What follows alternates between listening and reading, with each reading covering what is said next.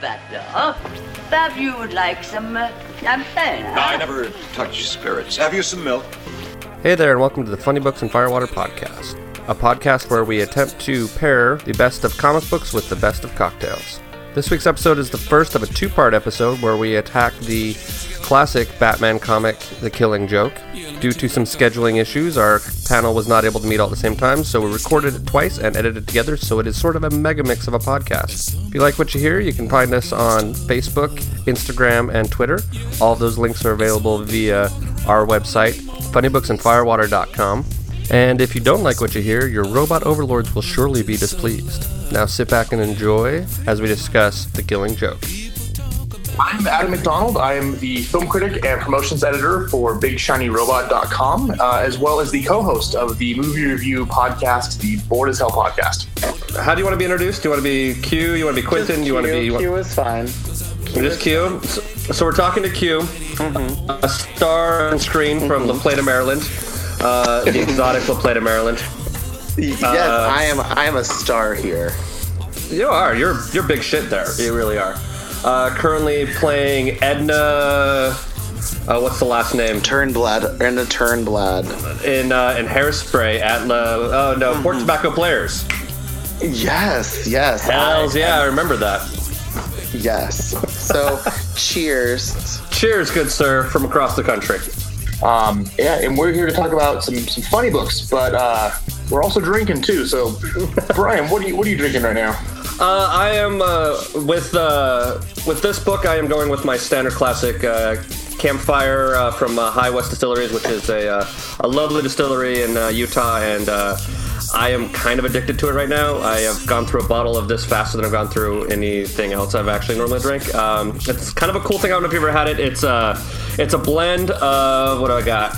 Straight rye whiskey, straight bourbon whiskey, and blended uh, malt Scotch whiskey. So for the whiskey drinkers, it's kind of nice. It's a pretty smooth start, and then it kind of has that smokiness that you get off of uh, um, like Scotch without. I don't know. I think Scotch sometimes a little too peaty for me, and uh, this kind of just has like a nice smoke to it. Kind of. Uh, it's kind of cool, and I kind of, because of the book, because of the humble beginnings that it introduces uh, the Joker as, it kind of felt, you know, sort of down home. I, I don't know if this is appropriate for this book, but it kind of felt right for me. I don't know why. So Well, that's actually my, my boss's favorite uh, whiskey of all is the Campfire whiskey. Yeah. He likes the really smoky flavor.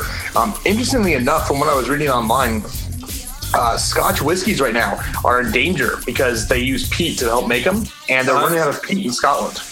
Well, that's interesting because the other weird thing I read uh, the other day was that uh, for the first time last year, whiskeys had outsold vodka for like the first time in decades. Are you serious? Yeah, like Oh, wow. whiskey has taken a huge jump, but I'm not necessarily certain why. It's probably some hipster thing, I'm sure. But Yeah, uh, you know. Well, yeah, and I, I mean, when it comes to whiskey, I might be among them because I'm kind of a, a nerd about them. But Well, that's, that's that's that's not so much being a nerd. I mean, you're allowed to be snobbish about like things that you're drinking and neat. So yeah, that's true. That's very true. What are you drinking, sir? Right now, I'm just kind of going with my standby. Uh, just it sounds really weird, but vodka and cherry coke. Like everyone makes fun of me, but the story was this was God back when I was still in California. I was at a party, ran out of mixers. All we had was Pepsi, so I was like, fuck it, and tried it. And I really enjoyed it, and it seems to be catching on. But the actual the drink I was going to recommend for this, I just had to work and couldn't go to the liquor store.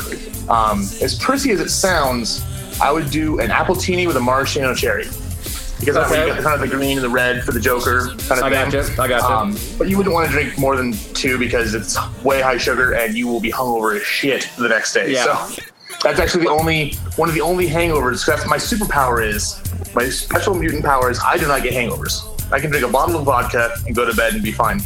Um, but appletinis will do it to me. I've had one hangover and that was due to too many appletinis. That might be the sugar, actually. Yeah, it's probably the sugar. So, but yeah, I figured again, like you said, the Joker um, kind of get an origin, uh, and actually Yeah. we're going to find out uh, next month apparently for realsies what his uh, real identity is in Justice League 50. So that, that'll be kind of fun. Well, that would be yeah, because there is a, a thing in here, not jumping part two head, but it does sort of say in it, you know, this might be my origin. I kind of like my past to be what uh, uh, follow the leader, or no, that's not the right. What's uh, And that, that's kind of what Choose your own adventure, I think, Yeah. he says. And that's what Heath Ledger did uh, in The Dark Knight. Was he's like, hey, you know, did I tell you where I got these scars? And he tells like four different stories. Yeah. Um, Cool. So now we're recording, and we are on a great Okay. adventure with Q trying to find alcohol in his Mormon household. All right, let's let's go. Uh, what are you drinking? Uh, this is High West uh, Campfire Whiskey. It was actually a uh, Christmas present from our friend Todd, if he ever joins us. Okay, There we got are. myself some Fireball. Oh, fantastic. Are you, There's a, there's a little bit left. are you mixing it with Um, anything? Mixing. No, wait. So Who Where do mixes you- a cocktail? I mix a cocktail, but um, where are you hiding your booze at your parents' house? Just out of curiosity. just in the freezer. No, um, Ben's over here a lot, so we just put our. It's not like a thing that we have to hide it or anything. So your parents are totally cool with you just drinking it out in the open now. Mm, I wouldn't say cool with it. Okay, what would you say? I would say they tolerate the fact that I am here. Did I tell you about my parents after my wedding? Actually, speaking of booze. Oh, what did they do? Uh, no, so my parents, uh, I was raised Mormon, uh, and uh, my wife and I have a tendency to like to seek out speakeasies uh, and uh, high-end cocktail bars. Uh, we're not big drinkers, but we do like really good, well-made whiskeys, or not whiskeys, but drinks in general. I'm just drinking a very good whiskey right now. Sorry, Madonna's here. So, I, I noticed. Uh, how can you not see the material girl behind your head, sir? Uh, Is that your wife? No, that's my phone, that and I thought I put on silence. No, that's that's somebody else who I had no intention of talking to today. Uh, here, let me put. I'm just gonna lounge Rubenesque on on my bed. I dig it, man. I dig it. Okay, we are now turning off my phone. This is like a disaster. It's great. Um, so here we go. We're the best podcasters ever. You know what? It, you'd be amazed at how many podcasts sound like this because I listen to a lot, and that's pretty much what it is. But um, no, going back. So, so my so we did sort of like a speakeasy themed wedding, which was very appropriate for me and Jess. And uh, one of the things we did, which was very much Jess's idea, obviously because I am very much a don't ask, don't tell policy when it comes to my parents and drinking, uh, is we had a shot of whiskey over the altar. Um, really good stuff too. Uh, for those of you who are a little bit whiskey nerds, it was. Um, uh, Orphan Barrel, which is from the Pappy Van Winkle distillery. Uh, it was Orphan Barrel's uh, Lost Prophet, uh, is what we drank. Because it was a special occasion. You got to drink the good stuff. But um, so my mom, very Mormon, like I said, don't ask, don't tell policy. She goes down to Florida on vacation with my dad. Uh, he had a, a conference there, and uh, so she'd gone and hung out, and she'd gone to Disney World to hang out. And I was talking to her, asking her how her trip was after the wedding, and she's like, "Oh, well, you know, it was great. They had the food and wine festival going on, and they had, you know, all this really great food and all this stuff you could taste, and they have all the different countries have different food and whatever." And then at the end of it, she goes, "And they have booze," and it was like, okay. I love you, Mom. You've seen me drink once. That does not suddenly mean like, oh my God, here. The only way to get you somewhere is that involve alcohol. And I, I know that was her wink or not of being like, I, I'm okay with you drinking. I get it. But it was really like super fucking awkward. Like it was just really, really bizarre. Like it was loving, but awkward as hell. So I was gonna say I just chaperoned high schoolers in Disney in Orlando, and the only enjoyable part was when I got fucking rid of them. That They went to some workshop, and I got to just drink around Epcot. Like Oh, you did- you did the- the drink around the best world? Part. Well, we could. We didn't have enough time to really do the whole world, so um, my dear friend Angelina, who um, is a cast member there, um, she I asked her suggestions on where to go. So we went to Germany, England for the fish and chips, and I got like this random ass cocktail in China. It was good. It was some kind of like berry blossom yada yada. Uh-huh. And where's the other one? It wasn't in Mexico because it wasn't like a tequila based cocktail, but it was oh oh because it was like the flower festival in Orlando. Okay. So there was like a special like cart that had like flower themed cocktails, and I was just like, "Is this vodka? Sounds good, thanks." okay, so you're drinking Fireball now. Yes, currently Um, yes. Okay, so now the question becomes to start out with. So you get home from a long day at work, or uh, you know you're ready to sit down, you're gonna settle in, you're gonna read uh, The Killing Joke. what is the perfect pairing cocktail for you? Like, what do you like? If you have your own personal Jeeves bartender to make something for you, you know, because the problem I have is I'm a shit bartender. So um, uh, I, I allow that to be Well- Jess. I overpour, underpour. I'm terrible. So Well, I'm trying to think because like there's definitely like the insane theme, so maybe like something like a kamikaze or something like um like a dirty bong water where it's just like all kinds of like gross things mixed together. okay, Yeah, I can see that. Crazy. Because like you could probably just like rename a dirty bong water to be something Joker themed because it's like blue and green. It could be the Acme, probably- Acme Chemical Works. You can even probably make that like purple. Oh, probably. Um, or you can go really terrible, which this is completely not PC. You can just get yourself a good redheaded slut. Because Okay. Barbara's nude. Spoiler alert. Uh, okay, there you go. um, Or a Bloody Mary. Because, you know, she's bloody. Um, Okay. But no, I, I I think you'd probably go with something like crazy. Probably once again something like dirty bong water related, but probably make it like purple on the bottom with like some green on top. You know, actually talk to a real bartender to find out how the fuck to make that. Mm-hmm. But something like fruity that like tastes completely crazy, but is gonna get you super fucked up. Okay, I can follow that. I can follow that. Um, We, we need to we need to know people who know how to actually mix cocktails. But speaking out, let's go ahead and dive in. So you were the one who kind of suggested the killing joke. So what made you want to hop on this for like our pilot adventure here? Uh, my, my thought was honestly, it was a very classic book that um, I feel like most people who read comics probably have come across some point in time and probably already have. Um, I, uh, I I also don't necessarily read a lot of mainstream comics personally. I have a tendency to read a little bit more of the indie stuff. Not that I'm a snob that way, but I kind of always feel like anytime someone wants to get into comics, I talk to them about, okay, what kind of movies are you into? And that can kind of help guide you where you are. But I feel like uh, this book is as well mainstream uh, as you can get, but it's also very well done. It has a very interesting story, has great art, um, and it's uh, fairly easy to follow, which I have some thoughts on that, which we can get into later. But. Um, that was, it was sort of one of those things where it's like, you know, when we're doing a pilot, I feel like it's something that everyone already had access to, and it's probably something pretty easy to get access to as well. We'll, we'll start out with like a little bit of a preview. I mean, it basically is a, a Joker book more than anything else. The Bat, Batman is a very small character in it. Uh, Oh yeah. really. I mean, this, this isn't like Dark Knight Returns or any other big ones, but this, if we look at all the Batman stories, I mean, there's there's the iconic ones that everyone should read, even if you're not a DC fan. Yeah. uh, Killing Joke, Death in the Family, Nightfall, uh, Hush. There's just certain ones that are so iconic and so shaping for the character. Uh, to me, I, I'm a huge Joker fan.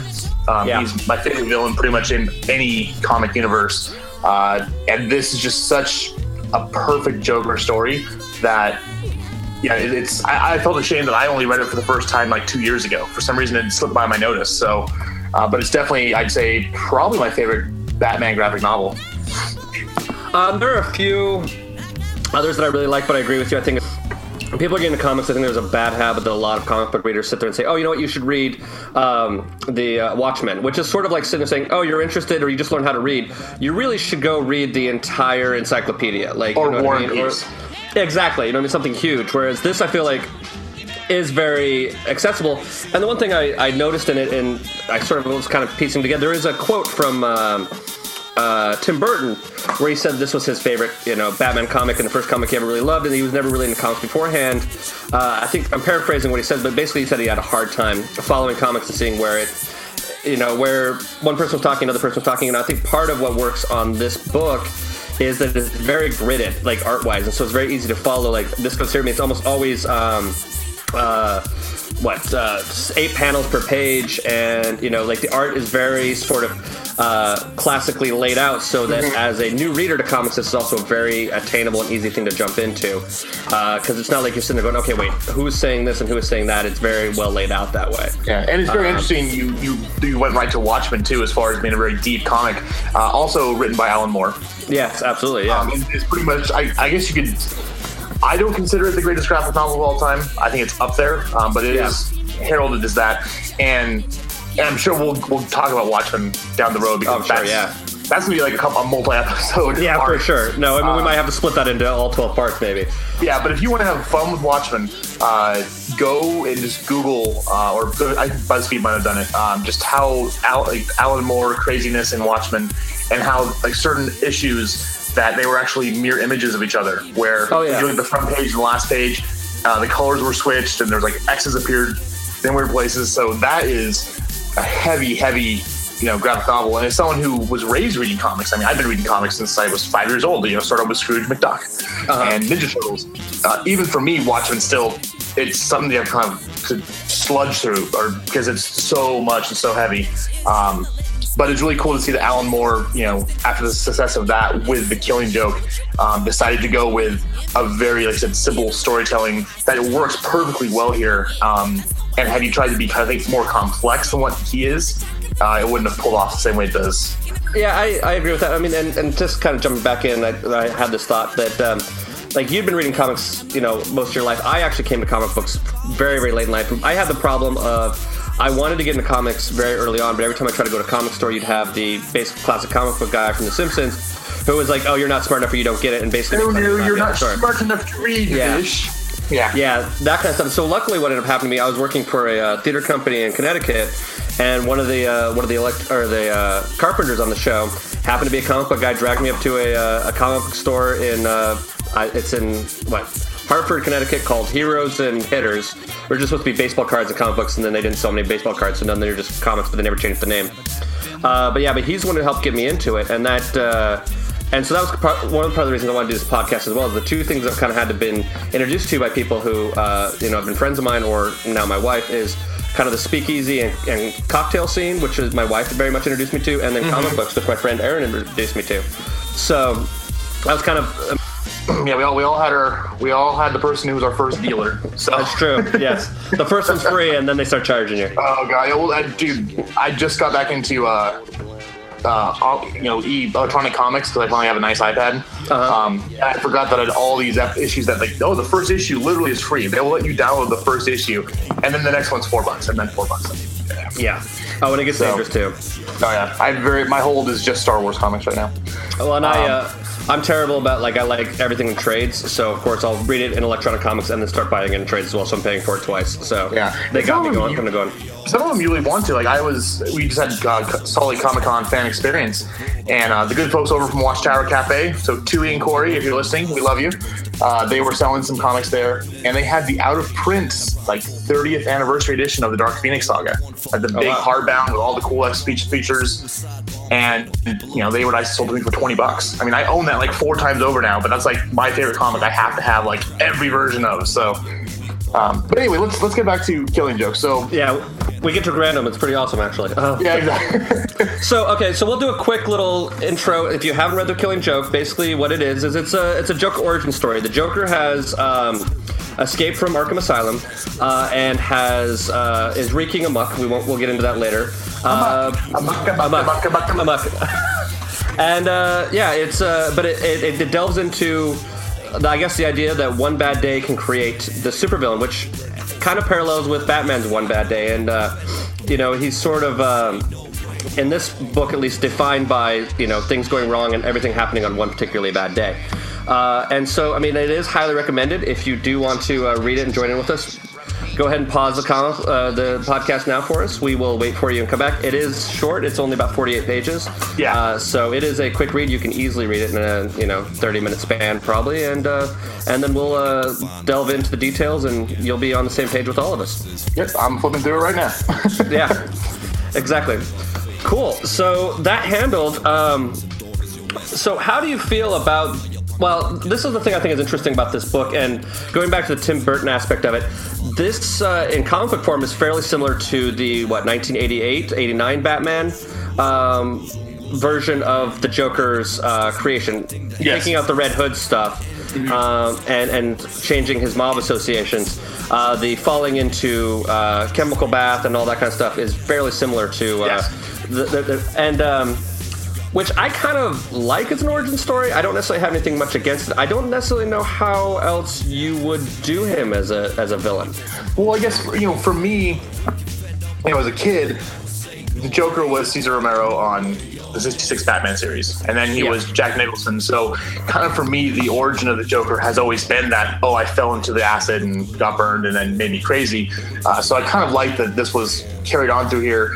Uh, it'll, it'll be interesting. I think I think the next month when Justice League 50 comes out and they actually say, "Hey, this is the Joker's true name," I'm sure they're going to include more than like, "Oh, hey, it's John Smith." I'm sure they're going to actually. Well, I don't know. Maybe maybe they'll just give us a name, but I would think they would actually give us a true origin story. But this is the one that I like the best because again, this is kind of like my Joker. This is the one I grew up with, um, and it's really cool if you actually in go back to the Killing Joke when it's in the flashback scenes of uh, of his like with the mob and becoming the Red Hood. Everything's in sepia and black and white, and the only color you see the whole thing is red, and it's like the Red Hood, and then like the shrimp eating. And it's the very last panel when he comes out of the water as the Joker that is full color. And I think it's a really interesting use of color and uh, the impact you have is now is gone from being this normal human who's literally had everything in his whole life stripped away from him. Um, and, you know, attacked by Batman when he, even though he was breaking in, he hadn't done anything wrong yet.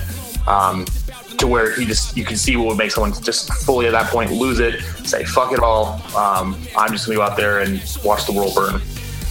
Yeah, and it is interesting that uh, as far as this book goes, he is just a guy who is a victim of circumstance at that point in time. Uh, which ma- it's, makes it very interesting because it's uh, at that point in time, Batman's also a victim of circumstance. His parents died, um, and then unfortunately, he happens to be in a situation where uh, he's rich enough that no one's going to tell him, "Hey, by the way, you're being crazy for trying to be a superhero." No, bad Bruce Wayne. Yeah, except well, and he has enough money that the, the repercussions never come up. Like if Bruce Wayne was poor, he would not be able to be Batman. Like it just would never end up happening. He'd be a really shitty Batman. He would be. He would be. Uh, I mean, he unfortunately he would be if he wasn't. Well, and actually, that's that's something interesting. That uh, there's. A, I don't know if you're familiar with a, a writer named um, Chuck Klosterman. He's a Sounds essayist. familiar. Yeah, he wrote. He's written some good stuff. He does a lot of rock writing and things like that. But he has a book out. I think it's a few years old now called "I Wear the Black Hat." And in the book, he uh, he basically and I I I've been reading through it, and it actually happens to have a chapter very that discusses Batman at length, actually. Um, where he talks about, uh, he talks about pop culture ideas, and part of his thing is, is he actually associates uh, Bernie Goetz from the '80s, who was uh, basically trying to be a professional victim and uh, and get caught, and then end up shooting, I think, four black teenagers on a subway. Uh, you know, with Batman to a certain extent of that vigilante sort of thought process. And one of the things he brings up is that if if Bernie Goetz was more attractive, perhaps he might have not been like later on. He became kind of what they consider crazy. Uh, if he had been a rich billionaire, would people have viewed him the same way? You know, and it also brings up the interesting point of if you were in a real world where Batman really existed, like just for that theory that okay, Batman is a real guy. There is some vigilante out there dressed up as a bat going after um, Bad guys. bad guys. You're assuming bad guys because you would hear the story both ways. Honestly, you would hear, you know, oh yeah, he captured these bad guys, but you'd also hear it from, you know, oh my son was just hanging out with his friends and he was being a good guy, but then all of a sudden this giant creature, Yeah. as a bat, swung in and attacked him. Like it's actually kind of a terrifying thought that vigilante thought process. In a comic book, we can handle it entirely. And we can kind of play out some of our fantasies about justice and that kind of thing. But it is kind of an interesting concept to look at if these characters were real. And it also kind of feel like in if in that scenario where superheroes were real, I feel like the Joker might be a victim of circumstance in that world as well, where he would, you know, respond to that greater level of insanity, where you have a uh, you have a Batman who is going around causing you know damage, whatever. If you're if you've lost everything you have and you're now labeled as a criminal, you're going to be the biggest, craziest criminal you possibly can be. Yeah, no, I, I can I can fully see that, and that, again, that's what I love again so much about this this this story, the Killing Joke, is because you know the Joker's proving, like you said before, we're all one bad day away from being a bad guy, and you know he tries to turn, you know he tries to turn, uh, you know, uh, Commissioner Gordon, you know, by like Yeah. literally trying to drive him crazy with pictures of his daughter, horrible things happening to her. Um, and you know he he did, the same thing in The Dark Knight with Harvey Dent and Two Face Yeah, you know so again it's it, the victim of circumstance yes but then what decision did you make to either one follow the path of madness or two did you you know did you like say no like what gordon did like no i'll get on with it i can get over this i need to be there for my daughter. And you know, that's why I think Joker and Batman are so great because, like you said, they're both the same person, just Yeah. the extreme opposite ends of what the other one is. So they're they're two sides of the same coin that like one really couldn't exist without the other. And they, you know, Batman goes to the Joker in this one specifically saying, "Hey, we need to stop this because it's going to keep on going until one of us kills the other." Um, and in the end, that may or may not have happened. That's kind of left out for interpretation, but uh, it just does a really good job of showing that the psyche of both the mad, evil madman and the good madman are essentially the same. Well, it's also interesting in this that the Joker, outside of, I mean, he does horrible things, but like, Oh, or because this is like, yeah, this is some of the worst stuff that he does. But the motive is really just to mess with Commissioner Gordon at that point in time. it's really- all a big joke to him. It's that's Yeah. what everything is. which is almost the more terrifying thing is that it's not like he's sitting there going after money or he's you know trying to do a big bank heist. He's just literally just doing whatever the hell he wants to do, and and he and he, there's a method to his madness to a certain degree. Like you get the idea that he sort of thought this out and has a plan, but the concern ends up becoming, uh, you know. There is no there's no gain for him other than making another lunatic if he succeeds, um, and really he's just toying with the Batman, which is kind of what makes him an amazing villain. Is that he really has nothing to lose and really has no logic to what he's doing. You know, Exactly. going after it, and it's going to be whatever it's going to be. Uh, we did talk about some of the horrible things he did. There is some interesting uh, criticism of this book for uh, from feminists about how uh, Barbara Gordon is treated in this. Um, it is horrible what the Joker does to, to Barbara Gordon, but I would say that it is, as far as it's depicted in the book, is as tasteful as you could probably do that. Yeah, Uh, it was. It was. It, yeah, it was. It's kind of like uh, a lot of uh, like Reservoir Dogs is a great example. Uh, everyone always swears to God that they cut off the, the police officer's ear in the movie, and they do, but they never show you anything. Your mind Yeah. makes it up and takes it from there. And just in this, yes, they're in the rape scene. Um, it's very strongly alluded to, and obviously you see Gordon reacting to it, um, but it doesn't ever show anything. It's never. Uh, it's graphic without being pornography. I guess if that makes sense. Yeah, absolutely. Well, I mean, and, and when Gordon is going through the uh, the the the ride and they show the images of her, it's all photographs and it's all just like little snippets here and there, and it implies that there's a lot more to it, but you really don't see anything, and it does leave a lot to your brain to kind of jump in and like. In a weird sort of connection to film way, the uh, the ride that that, that uh, the Commissioner Gordon goes on kind of reminds me of the terror ride in uh, in Rob Zombie's um, House of Thousand Corpses, where they're kind of going through, like that kind of had that like the, the weird creatures, the freak show creatures and things like that. It was kind of um, kind of reminiscent of like you know dragging someone through their worst nightmares kind of idea uh, in a in a far more high fidelity kind of way. And then for the 1980s, I'm surprised that the Joker has the budget to buy uh, film screens that large to be able to put into a, uh, a dark ride of uh, that type. But Yeah. uh, you know. His, uh, his budget is impressive. I will say that. Well, yeah, you know, I'm sure he's got you know an offshore bank account in the Cayman Islands, along with the Koch brothers. Uh, Of course. speak- Well, I was just gonna say that, like, when you said supposed history of the Joker, actually, when the story was originally conceived, it was supposed to be an Elseworlds tale, which is why he went like so kind of out there, especially with like shooting Barbara Gordon and um and like like because like there's there's not any kind of like clear um like where the story kind of takes place in Uh-huh. like Batman history. Like it's not like you know the story that happened right before this is, and the story happened right after this is. Um, but people really responded well to it, and really liked the fact that this was like a supposed Joker origin, and they actually kind of liked the fact that Barbara got shot, which is kind of terrible. But you know, people also voted Robin to die, so there's that.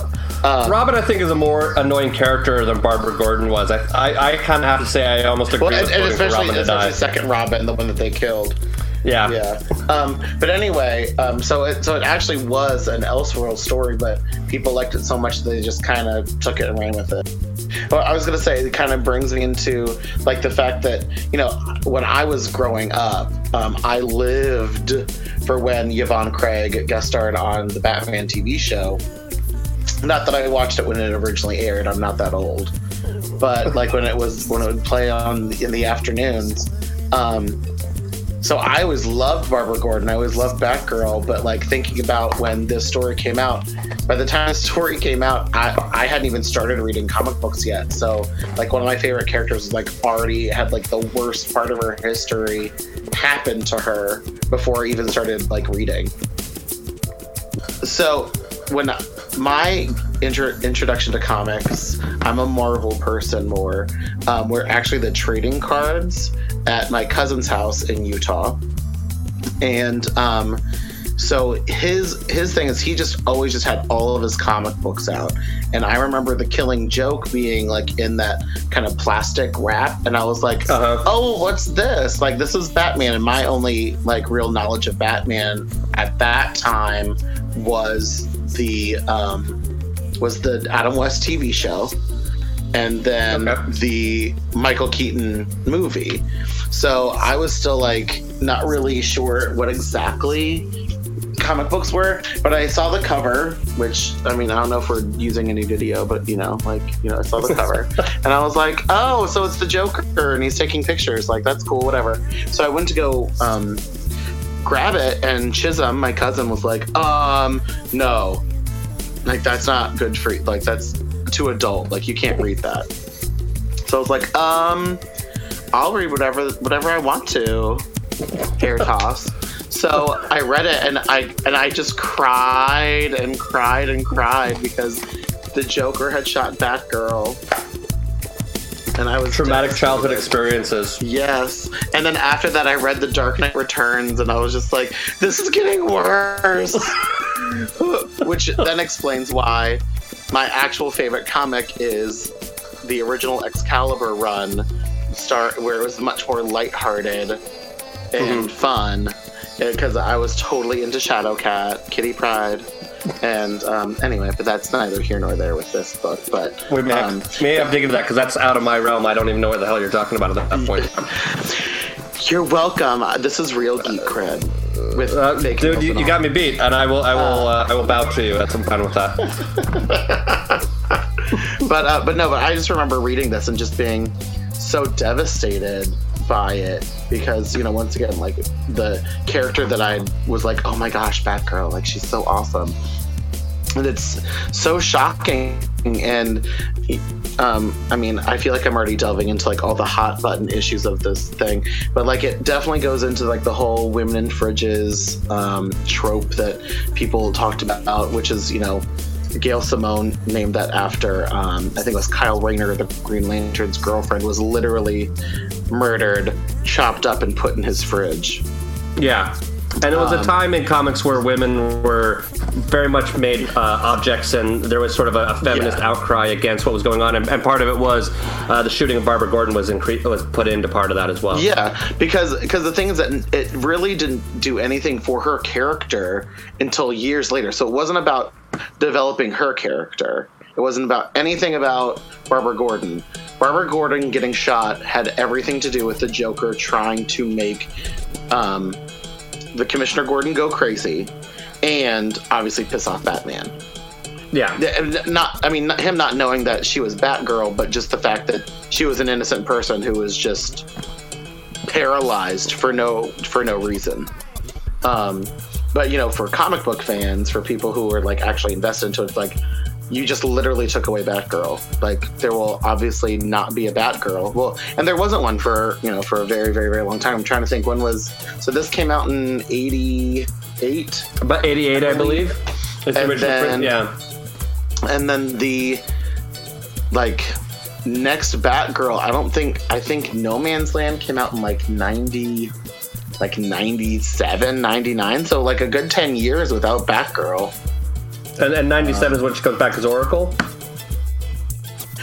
no no that's not that's not what i'm talking about. Oh, okay. Sorry, drink break.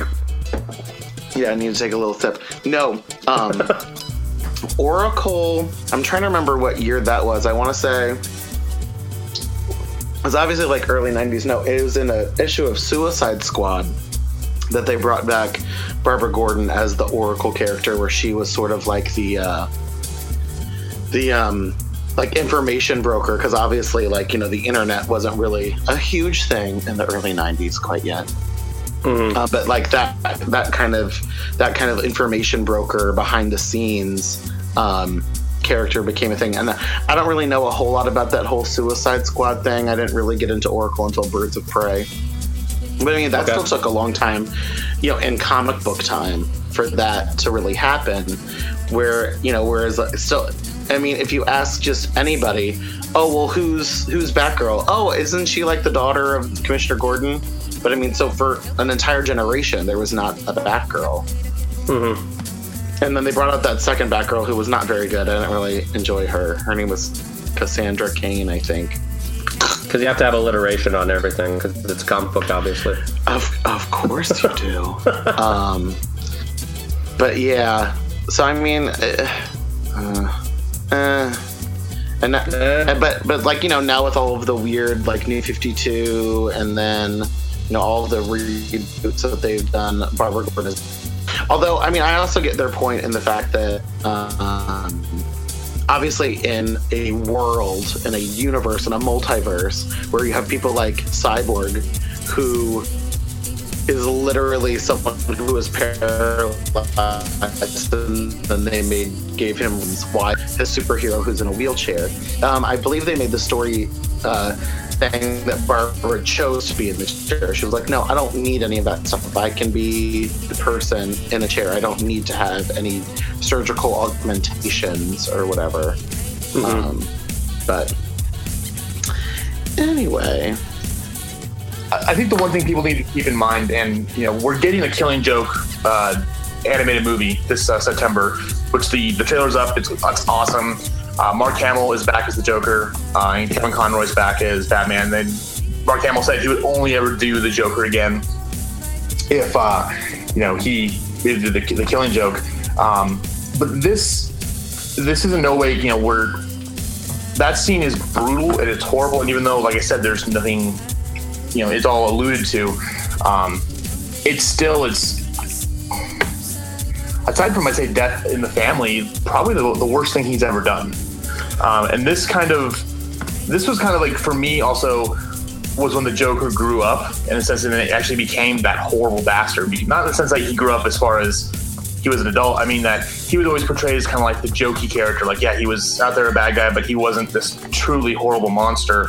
Um, and this was him going to the utter depths of depravity and you know not only changing the life of you know of Batgirl forever now she becomes an Oracle um, but stealing someone's innocence and in some way that's almost worse than murder Well, yeah, and the, the horrific experiences of this book, I kind of was thinking about it. If they were to make this into a live action movie, this would be a horror movie more than it would be a superhero movie. oh and yeah it would no it's ugh, I don't even want to think about live action movie Uh, no, it would be terrible.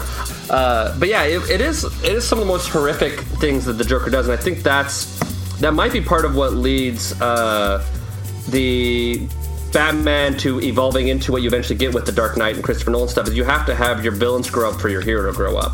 yeah You know, and as and this is where you know the the the villains get bad enough that the Batman has to become more serious and darker and that kind of thing. And this and that this is probably a pretty good stepping off point if you look at the history of Batman as to where that probably started happening. It may have happened earlier than that. Someone who's more well read at comics than me may know that, but it does seem to be a kind of turning point comic where it starts taking things into a certain sense of reality. Uh, and, and going darker than it was. I mean, it's it's not your Adam West Batman and Joker. You know, So, I mean, I was just talking about how the Joker, um, you know, he he actually is like he develops like a, a real plan, and his, his theory is whether or not the backstory, the flashbacks that are happening in a Killing Joke are the real things, or as he says, that he likes a multiple choice backstory. Um, that he is like his theory of one bad day can change someone's entire outlook on life where you can literally have just the worst day ever and to joker that is the difference between a good person and a bad person and then he tries to make the um the the analogy of him and Batman because obviously one bad day changed Batman's life as well. However, he chose not to then go murder people. Um, but yeah, know, it, it, it, is interesting. It's a it's an interesting character study of him. Um, I did it like it's kind of it's kind of still gimmicky where you know that. Uh, but and also it's like the throwback which I read in the um, can't remember if it was in the foreword by Tim Sale or if it's in the because I have like the the hardbound edition. Deluxe. Yeah, yeah, yeah. The thing is about the Um, only edition you can get right now for that book. Actually. probably. Um, but uh, like that that original story where he was the Red Hood who fell in the vat of chemicals and that drove him insane.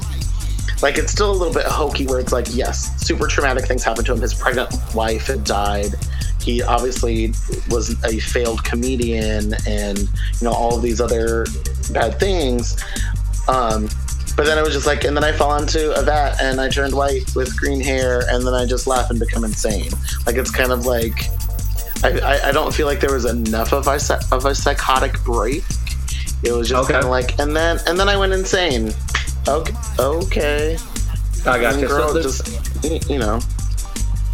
No, I actually I, I, see your point in that. It does feel like a little bit of a jump uh, from you know, hey, I'm having a bad day and I fell into some chemicals and now I look insane. Uh, that uh, then he jumps all the way to the persona of the Joker, uh, which I mean, and, I- I mean, I, I mean, whether or not like the chemicals that he fell in also affect his brain chemistry. Like you know, you can say all of those kind of things because it's just like he fell into chemicals. We don't really know So- what he fell into. Here's a question then. If you, I mean, he does talk about having, preferring his backstory to be multiple choice, and there does seem to be a little bit of a, a hole in the uh, break of him becoming insane and all that kind of stuff. Do you feel like this is, does that imply that this is a story that he made up, or does that imply more that it's a story that's true? Well, he he talks about how um how you know he um because there's also the part where he when he's putting um, Commissioner Gordon in like the roller coaster thing about how um you know you shouldn't live in the past tense and that the past is hurtful because anytime you go through it you'll find the things that you wanted to forget. And you know so i there's probably still more there or because you know who knows if like this if this was the true psychotic break and know he was also like beaten as a child so he had like you know all of that kind of stuff going on with him and you know he- like you know what i mean like there there, there there's probably still more but you know we're just getting this little kind of snippet And that'll about do it for this week's episode. Next week we'll finish our conversation of The Killing Joke. This very NPR sounding outro was provided to you by the fact that it's early in the morning and my wife is still sleeping. You can find us on funnybooksandfirewater.com. Until next time, please support your local comic shop and remember to always tip your bartender.